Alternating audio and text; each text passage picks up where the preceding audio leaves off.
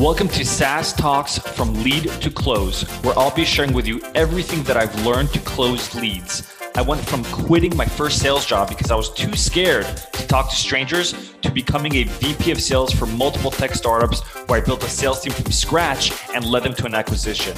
I'll teach you how to schedule more demos on your calendars, close at least 50% of your demos, and build a pipeline large enough so you're always hitting quota. If you're looking to scale, then turn the volume up. Hey everyone, thanks for listening to SaaS Talks from Lead to Close. I'm your host, Mor Asulin. When you ask for a referral to build up your pipeline, typically you're doing it from an existing customer base because it's obviously easier to ask happy customers for referrals. But can you ask for a referral from a prospect that is not yet a customer?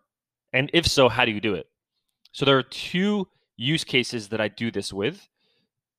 And the first one is an incentive, meaning when I'm speaking with a prospect or my AE and my team are speaking with prospects, and obviously it seems like it's a good fit, then one of the ways we can sort of shorten the sales cycle or incentivize the cu- the prospect is if they provide us with a referral, and in return, we will provide them with some sort of discount. So that's one way. The second way is if you have incredible chemistry with your prospect. there are many times where I'm on a demo, we'll get the demo done in 30 minutes or so, but we spend maybe 20 more minutes actually just talking about each other, where we're from, get to know each other, we become friends on LinkedIn, friends on Instagram or Facebook. We exchange phone numbers, they text me, I text them. How are the kids? There are times that I have prospects that are not yet customers that we have that level of relationship.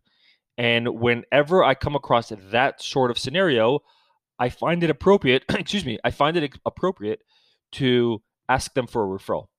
So those are the two use cases that where you can ask for a referral before your prospect because becomes a customer and using it as an incentive to close the deal. And number two, if you have amazing chemistry with them. Hope this helps. Thanks for listening to today's episode. If you found this relevant or practical at all, then please share this episode. Until next time, I'm your host, Mor Asulin.